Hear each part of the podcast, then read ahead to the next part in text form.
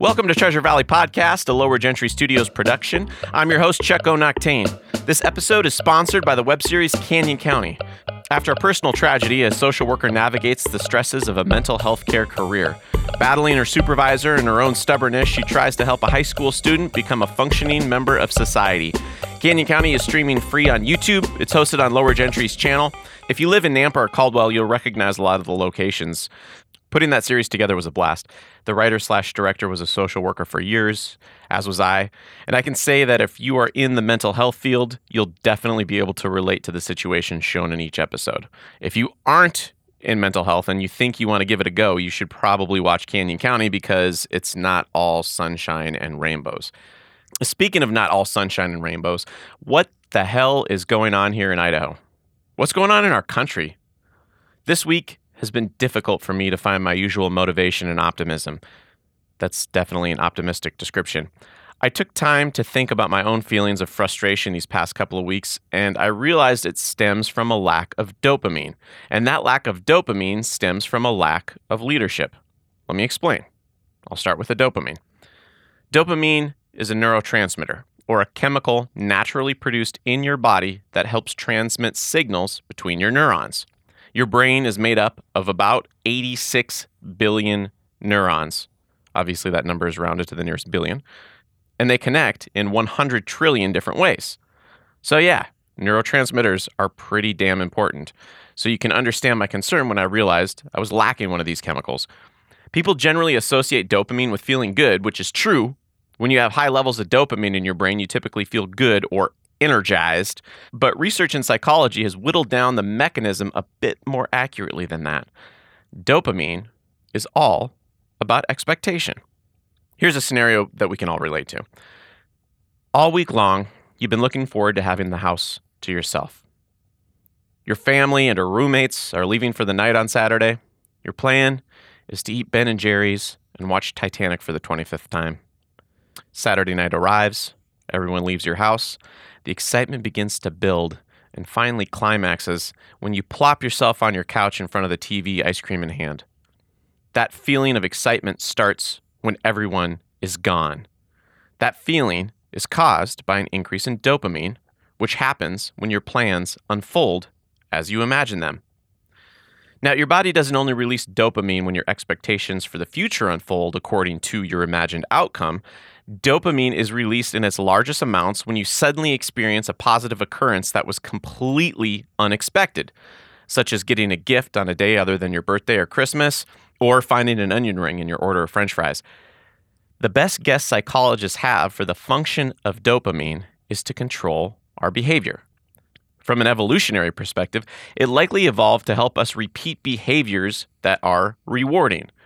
We probably didn't evolve dopamine to eat Ben and Jerry's, but dopamine was likely the excitatory chemical that allowed us to remember vividly when we suddenly found a giant fruit tree while scavenging, or we found that stream packed with delicious water critters.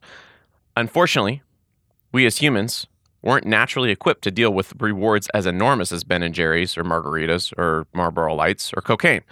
Now, I'm not bringing up my lack of dopamine because I've fallen victim to a 12 step program, although addiction is connected to dopamine release. I use addiction broadly, from alcohol to illegal drugs to people that habitually check their social media and post constantly heavy social media users have likely had enormous unexpected dopamine rushes in the past that happened because of something they posted.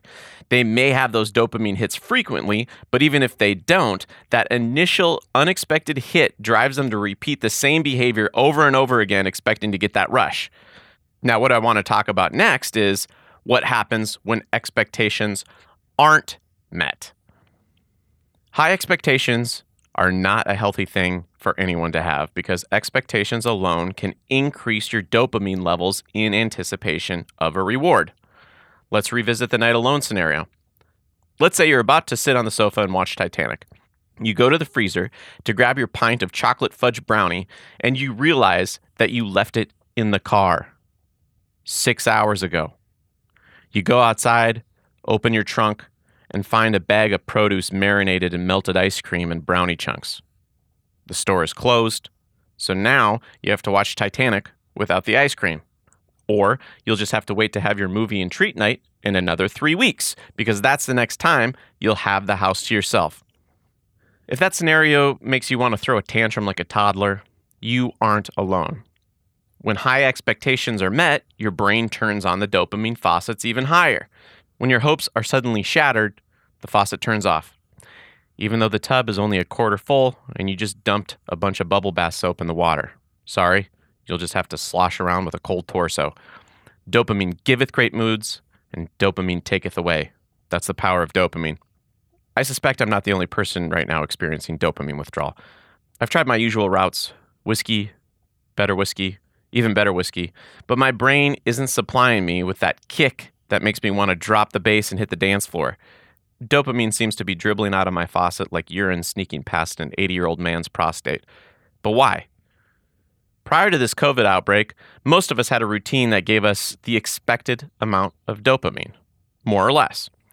It was mostly predictable for most of us. Then began the stay at home order. I'm assuming Idaho's was similar to those experienced throughout the rest of the country. Here in Idaho, we locked down on March 25th. Over a month later, on May 1st, our governor, Governor Little, started the phases of reopening. As of today, our country's Independence Day, more than three months after the initial stay at home order, well past the toilet paper shortages, the virus is more prevalent than it has ever been in this state. Let me explain this in terms of dopamine. Dopamine levels tank March 25th. May 1st, they start to come up again due to expectations of life returning to normal. End of June, they tank again.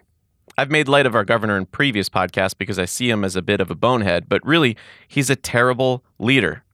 What was the point of creating reopening phases if there is no plan to contact trace and increase testing to an acceptable level to avoid further infections? Why would we even shut down in the first place if the plan was to reopen, watch infections increase, then shrug your shoulders and take zero accountability for your role as leader of the state and slyly blame residents for not following protocols?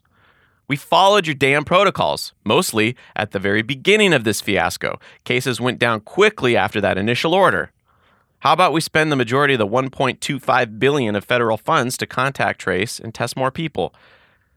I wish the lack of leadership was limited to our governor. Our own president is out having rallies as cases spike throughout the country. I also spent some time thinking about who do I know in this country that I respect as a trustworthy and level headed leader? This is my list, and I'm open to input for additions. Number one, Andrew Yang. He's a former Democratic candidate for president. He advocates for a universal basic income and to also give $100 to every voting age U.S. citizen each year to drown out special interest money in national and local politics.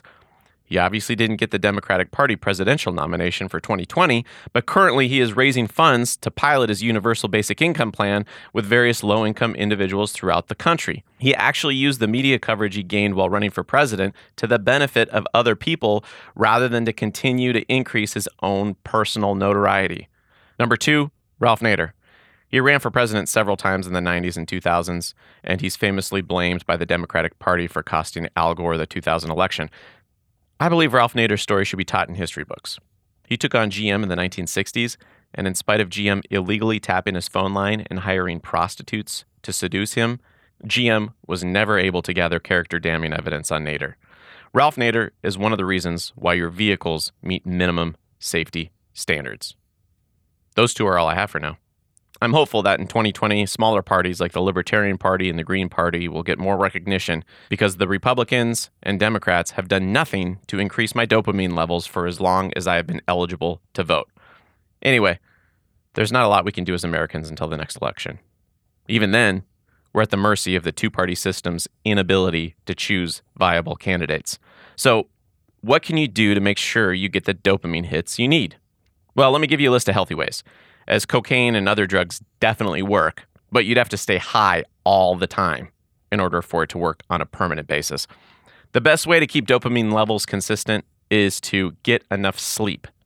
Sleep deprivation is associated with higher fluctuations in dopamine, aka mood swings. Get your eight hours, and you'll probably be happier. If not, the people around you are guaranteed to be. Exercise helps dopamine levels as well, but research hints it's mostly a long term benefit. as in if you exercise regularly, your baseline dopamine levels increase. This is why your spinning instructor is so annoyingly peppy. Eating right helps dopamine levels. This is again a long term strategy. So your spinning instructor could be peppy due to the fact she's a vegan. For an immediate healthy dopamine fix, try getting some sun, listening to music that gives you goosebumps, meditating, doing something nice for someone. Oh, yeah, and of course, sex. Sex is the ultimate dopamine releaser because how else could there be 7 billion of us and counting? Let's end with a joke from a hat. Take a joke from a hat when you read it. I'll bet that you make someone laugh. It's a joke from a hat. What's the best way to cover up a bad hair day? Styling gel. Thank you for tuning in this week. If you like this podcast, the biggest favor you can do for us is to tell a friend. Podcasts are still a word of mouth medium, so shoot some words from that mouth of yours and be sure to aim them at people's ears. Happy Independence Day, stay happy, and stay healthy.